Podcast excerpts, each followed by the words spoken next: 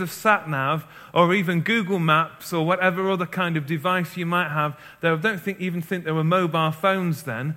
Um, but we um, we were on the right route, because on those particular French motorways, the signs don't appear until you actually hit the junction where you need to come off.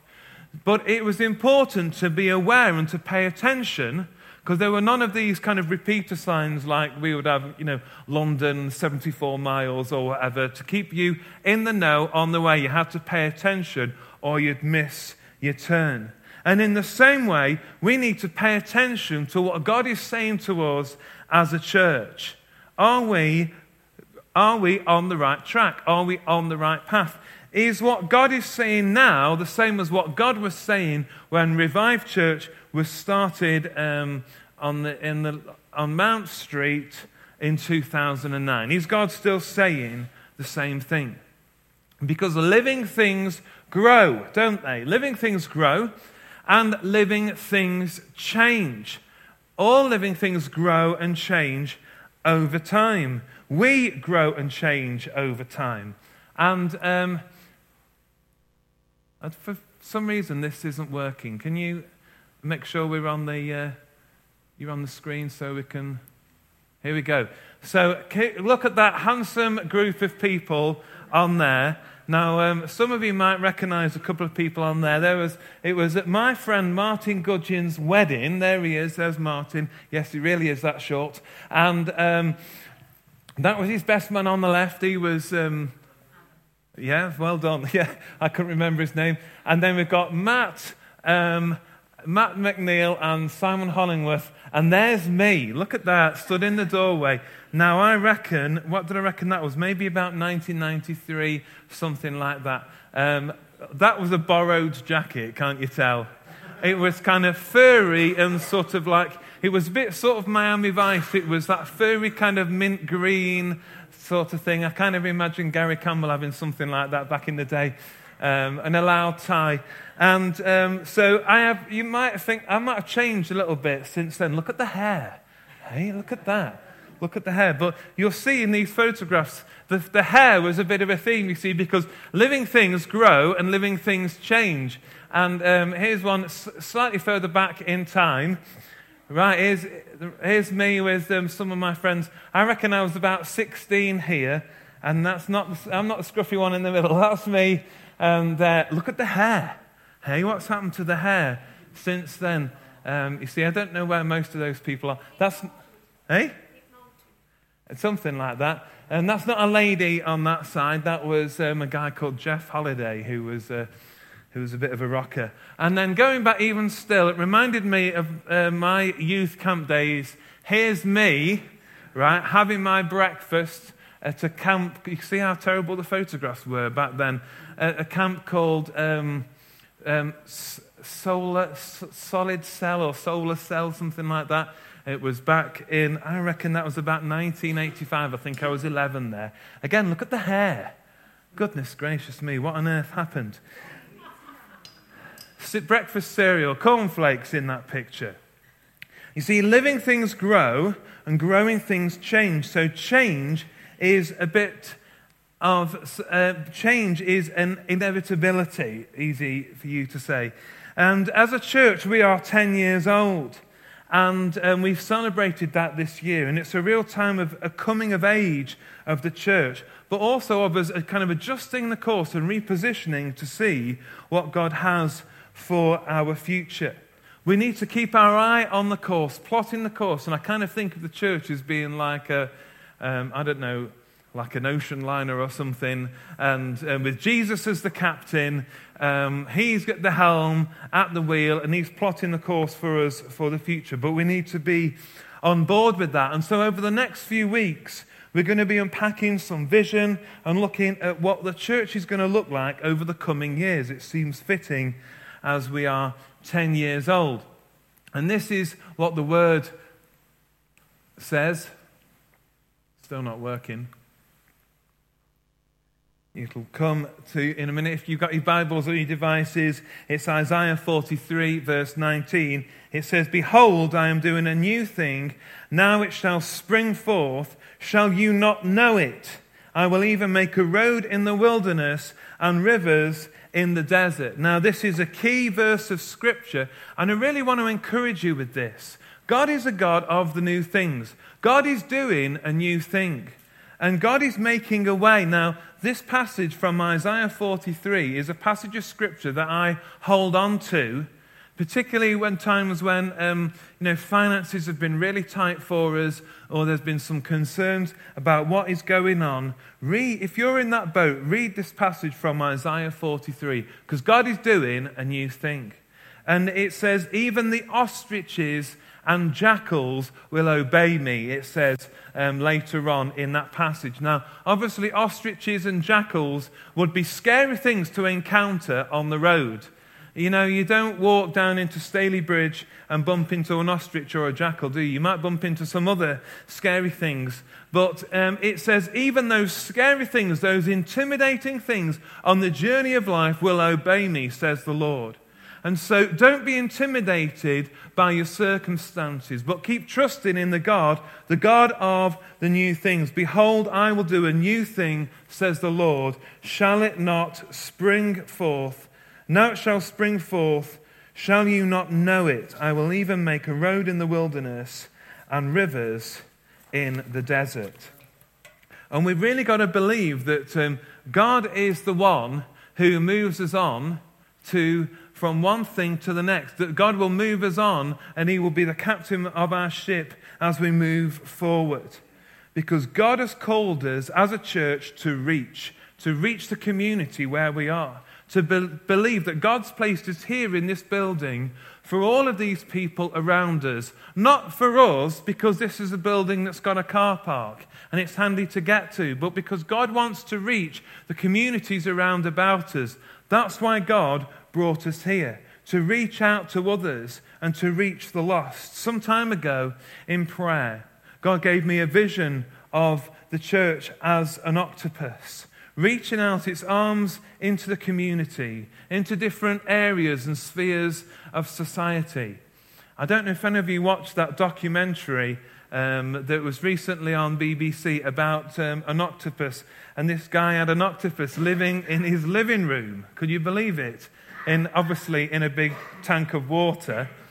I made Jackie sit through this documentary. Now then, this guy, you might think, how on earth would anyone have room for a tank full of salt water and an octopus in his living room? Well, he was a scientist, and his wife had just left him and taken most of the furniture, so he suddenly had space. So he lost his wife but gained an octopus, and this octopus lived with them in the living room. A fascinating documentary. You might think that really doesn't sound fascinating, but it was really interesting. Jackie says no. Um, but all to understand how intelligent these creatures are. And uh, as I said, a couple of years ago, God gave me this vision of the octopus reaching out, and that there would be like the, the head of the octopus.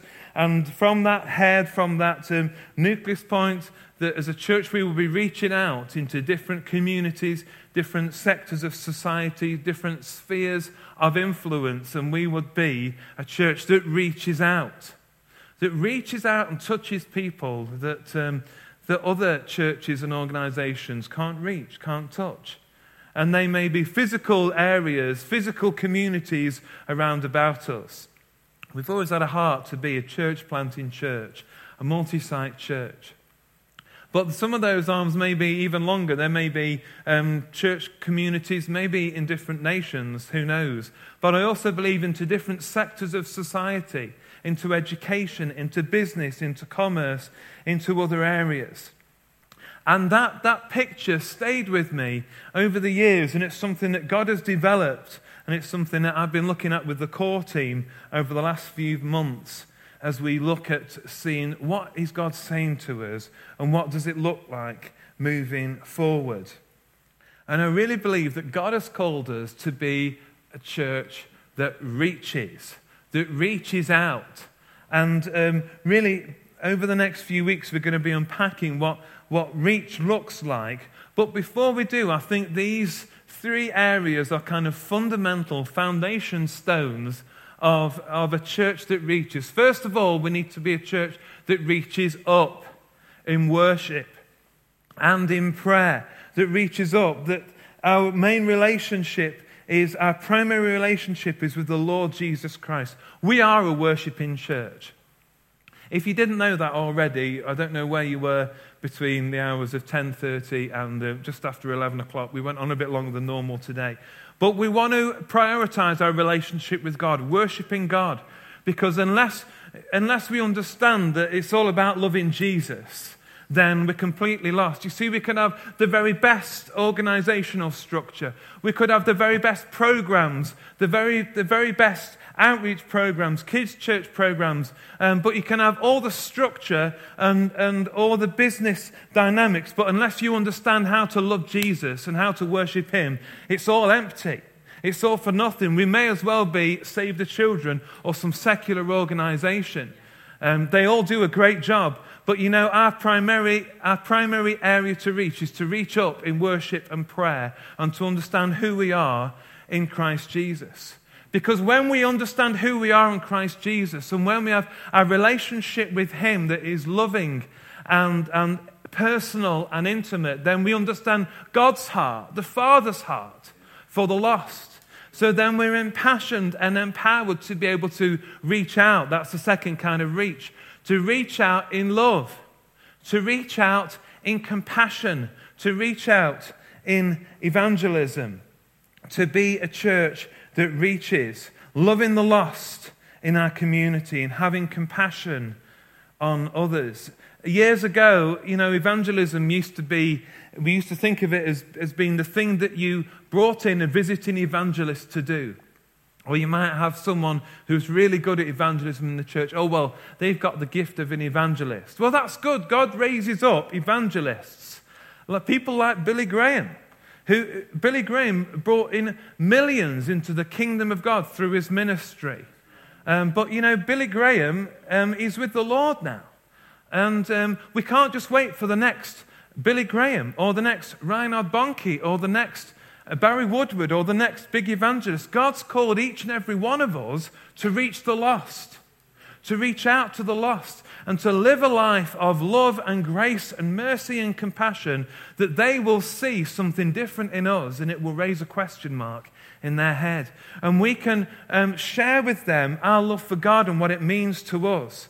Reaching out in love, compassion, and evangelism is not about saying, oh yeah, well, in the autumn, in October, we always get an evangelist in. No, newsflash, right, we're the evangelists.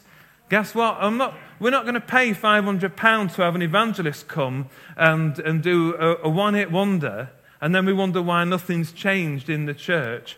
Because we're all called to um, be evangelists. We're all called to, to share the word of God, and we'll come on um, to that a little bit more um, towards the end of the message, which won't be long. We're also called to reach in. See, I think these are three core elements. Reaching up in worship and prayer, and we are a worshiping church. Reaching out in love, compassion, in evangelism, loving the lost, loving the community where we're based, and reaching in in fellowship and discipleship. God's called us to love one another. And we often talk about the church being an army, and yeah, we all love to hear about, we are the army of God. Oh, onward Christian soldiers. We don't sing it anymore, but, you know, we like the idea.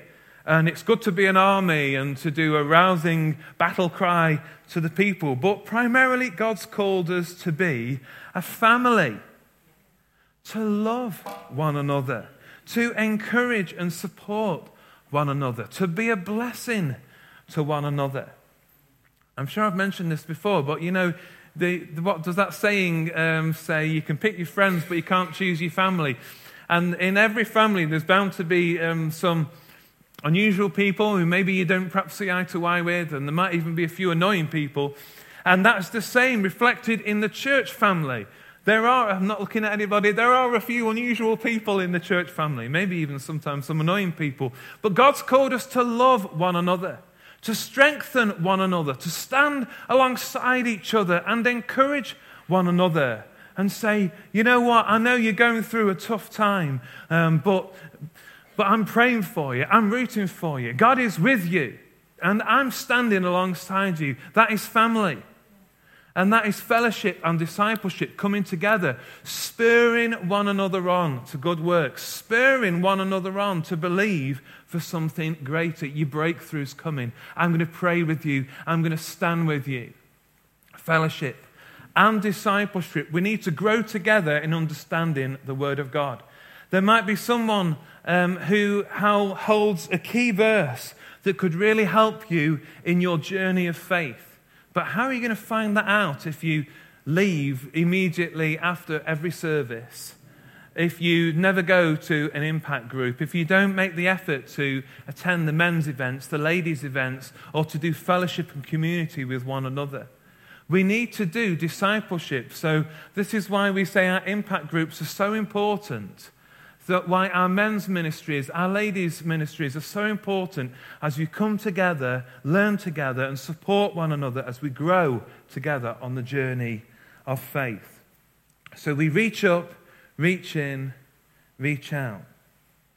You know, I remember years and years ago, um, I had a bit of a... a Um, a utilitarian view of the church. That, all that means is that um, I used to go to church and then I'd evaluate it on the way home thinking, what had I got out of church? And um, that's okay, but you know what? That's immature. Because God's heart is that we come to church wanting to invest. Invest in others. To be a blessing to others. To invest in the worship. To invest with our giving and to invest in being part of the community. And God soon showed me that um, I needed to come to church with a heart to bless, not evaluating the worship and evaluating the preaching according to what I got out of it. It doesn't always work that way. I remember um, going a few years ago, um, attending a conference, and to be honest, I was a bit burned out. I was a bit tired, a bit dry, a bit hungry, and um, I, I went to this event really wanting to hear from God, really wanting a blessing from God. And I'm sure, I'm not going to say hands up if you've ever been in that boat, because I'm sure a lot of people have. You know, I, I really needed a, a touch from God, a word from Him, or something in the moment. Um, but I remember as it came to the final service, and um, they did an, an appeal for people to go forward um, for ministry. Um, I was still feeling a bit tired and a bit drained and a bit this and that, but the, the appeal for people to come out for prayer didn't really fit where I was at. And there were loads of people, and clearly the prayer team was struggling um, just to minister to all of these people. And I remember the guy who was do, doing the leading saying, look, if you're a pastor or a leader, Would you, would you help us? Would you come out and pray and support us in praying for others? And um, and I kind of felt like the Holy Spirit tap on the shoulder. Yeah, that's you, sunshine. You're a pastor and a leader. You get out there and be a blessing. Get out there and pray for these people. And as I walked up to the front, I thought, Lord, you know, what, what do I have to give? I'm, I'm dry, I'm burned out, I'm tired. Um, but as I started to pray for people and God started to speak, as I started to do the stuff, God started to bring freedom and hope and life transformation to people. I was just one of many people praying. But as I allowed God to just to just to move as I prayed, you know, it was just great seeing what the Lord was doing. And I left that meeting tank full because I'd gone to serve and to bless others. And it wasn't about, okay, this person from the platform's going to do a big pointy finger and say, you, with the flowery shirt, yes, you, God would say this. But no, there was a blessing in serving, a blessing in coming alongside others, a blessing in um, in just letting other people cry on my shoulder as, as I prayed with them. It was a blessing. And in many ways, I was blessed to be a blessing to them because I just said, okay, Lord. And that's the same way, that heart attitude that we should have. We should come with a heart to serve and to be blessed, to be a blessing. You see, it's all about us being in the right position, in the right place, at the right time, in the right position for God to use us. In the right position, and, and as we are positioning the church moving forward for the next ten years, we need to be in the right position. You know, if um, if one of the people on the back row was going to throw me a ball, and they were throwing the ball to here, but suddenly I walked over here, I would not be in the position to receive that ball. You know, um, I like watching Match of the Day and seeing um, the sort of slow-mo goals and things. Man City, four nil, fantastic. But seeing as they as um, Kevin De Bruyne passes the ball into the space, and whoever it was, Raheem Sterling, running forward, and he's in the right position to play the ball and score the goal. Now, sorry if you've switched off if you don't like football, but the point is, you have to be in the right place, at the right time, in the right position to fulfill the potential. And we need to be in the right place to receive the promise of God. They're in the right position to receive the new harvest God wants to bring to us as a church. In the right position to get into that place of breakthrough, to get into the move of God, to be in the right place at the right time. We need to be positioned for God's harvest for us as a church. And this, and it speaks several times through Scripture about positioning and being in the right place at the right time. And it says, Psalm ninety-two thirteen, those who are planted in the house of the Lord shall flourish in the courts of our God. You need to be planted. And I would say planted here. Planted here where God has called you to be in the church. Planted, not just placed. You see, um, many of you know we have got a lovely garden at home. We're very blessed um, to have quite a long garden. And Jackie is really enthusiastic about it. She loves gardening. That's her happy place, in the garden. And she loses herself amongst the plants, literally sometimes, and she um, she works to bring about something that's beautiful. Now we've also got we've got some pots around the patio area, and we've also got some plants planted in the borders. Now those pots, the plants in the pots, yeah, they grow, they look good, but they'll only grow to a certain state because they're contained within that pot. You see, they are placed, and they grow and they flourish to a point. But even better, those plants that are planted in to the borders, their roots go deep, and they grow, and they flourish, and they develop. And um, if you're not careful, they take over the garden because they're planted, not just placed. And we need to be people who are planted, invested with roots into the church here, to where God has called you to be, so that we can see God move, to be positioned for what God has for us in our future. Psalm twenty-seven, verse fourteen, and still in Psalms, also says, one thing I have desired of the Lord, that I will seek, that I may dwell in the house of the Lord all the days of my life, to behold the beauty of the Lord, and to inquire in his temple. God's calling us to be a people who dwell, dwell in his presence, who spend time with him. And then we're empowered and engaged and motivated to reach, to reach out, to reach up in worship and prayer, to reach out in evangelism and compassion, and to reach in with fellowship and discipleship. We need to be positioned for that relationship and positioned to hear from God, to spend time in his presence. You know, we all have busy lives, and Um, I'm not immune from um, from busyness and from tiredness and from getting a bit rattled from time to time. But I always know when I'm getting a bit frayed around the edges that I need to be spending more time in that secret place of prayer and worship and sitting with God. I've been reading a book recently um, by um, a guy called Pete Gregg. It's called Dirty Glory. Fantastic book all about prayer. And um, he tells this story in the book of one time he was walking down the street, and suddenly he felt God point out a particular tree to him that was on the side of the road. And so he stopped in his tracks and looked at the tree, wondering what God was saying. and thinking, is that tree going to fall over? And am I going to have to rush up heroically and push people out of the way so they don't get squashed? And after ages of waiting, watching for this tree to do something miraculous, he said, so God, what about that tree? And God said to him, well, it's a nice tree. I just wanted you to, to notice it. I like that tree. And um, he said, yeah, God, great tree. God said to him, I just wanted you to enjoy the tree.